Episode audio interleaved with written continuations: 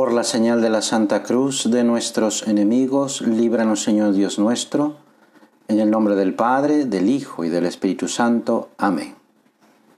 Señor mío y Dios mío, creo firmemente que estás aquí, que me ves, que me oyes.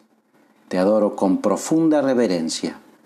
Te pido perdón de mis pecados y gracia para hacer con fruto este rato de oración. Madre mía Inmaculada, San José, mi Padre y Señor, Ángel de mi guarda, interceded por mí. En estos días que estamos en el tiempo de Pascua, estamos precisamente celebrando la resurrección de Jesús, que Jesús venciendo a la muerte nos ha abierto las puertas del cielo. Ya somos herederos del cielo. Ahora somos hijos de Dios. ¿No te parece un buen motivo para celebrar? Pues la iglesia lo celebra durante 50 días, es el tiempo de Pascua. Estoy seguro que también cada uno de nosotros nos alegramos por esto, pero la primera que está contenta de la resurrección de Jesús es la Virgen María. Por eso es que en estos días, en lugar de rezar el Ángelus a las 12, rezamos el Regina Cheli, que significa Reina del Cielo. Y le decimos así a la Virgen, alégrate porque tu Hijo ha resucitado como había dicho él mismo. Y con su resurrección hemos sido salvados del pecado. Mira, en estos días es lo que necesitamos, alegría. Pero no podemos esperar a que los demás nos alegren el día. No, hay que ofrecer alegría. Es verdad que podemos estar cansados, aburridos, desesperados, hartos. Pero si te dejas llevar por todo eso y lo transmites a los demás, aunque no lo quieras, lo transmites con tu cara, con tu actitud, con tu comportamiento, transmites eso. Porque dice el dicho, nadie da lo que no tiene. Y dicho al revés, damos lo que tenemos. Y si tenemos enojo, egoísmo, capricho, pues daremos eso a los demás. Y eso nos sirve para afrontar este momento, al contrario, porque se crea un ambiente de envidia, de lucha, de resentimiento. Pero nos podemos preguntar, ¿cómo voy a, transmitir alegría si no la tengo? Bueno, lo primero que hay que hacer es pedirla. Pídela. Y se la pedimos a la Virgen precisamente en el Regina Cheli. Le decimos, ruega por nosotros a Dios, pues ahí le estamos pidiendo la alegría. Pero no se trata solamente de la alegría que tengo, por ejemplo, como cuando me cuentan un chiste o algo así. Se trata de una alegría más profunda y que además de alegría es también paz, tranquilidad, serenidad. Esa alegría y paz es la que da Jesús. Y sí, Efectivamente, también lo decimos en el Regina Cheli, en la oración final. Oh Dios, que por la resurrección de tu Hijo Jesucristo has llenado el mundo de alegría.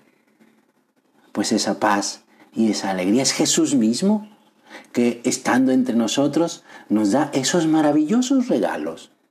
Aun cuando estemos pasando por un mal momento, aun cuando haya enfermedad o sufrimiento miedos, el Regina Cheli más que recordarle a la Virgen que esté contenta, nos lo recuerda a nosotros mismos. ¡Hey! Recuerda que Jesús ha vencido, que Jesús ha resucitado, que Jesús está entre nosotros, en nuestra familia, en nuestro hogar. Qué maravilla es que podamos recordarlo. Podemos, pues, hacer el propósito de recordarlo a las 12 del día. Quizás el momento en que estamos un poco cansados o que nos cueste terminar lo que estamos haciendo, pues vamos a alegrarnos con la Virgen porque verdaderamente ha resucitado el Señor. San José María decía que todos los cristianos estamos llamados a ser sembradores de paz y de alegría.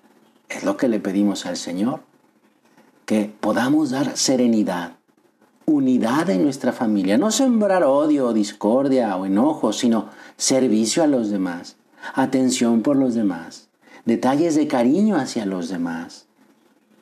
Es que si estoy pensando en cómo ayudar a los demás a que se la pasen bien, estén a gusto, pues no haremos caso a las incomodidades o enojos que podamos sufrir porque será mayor la alegría, porque así pasa. Mira, si yo tengo un pan y lo comparto con una persona, pues tengo menos pan.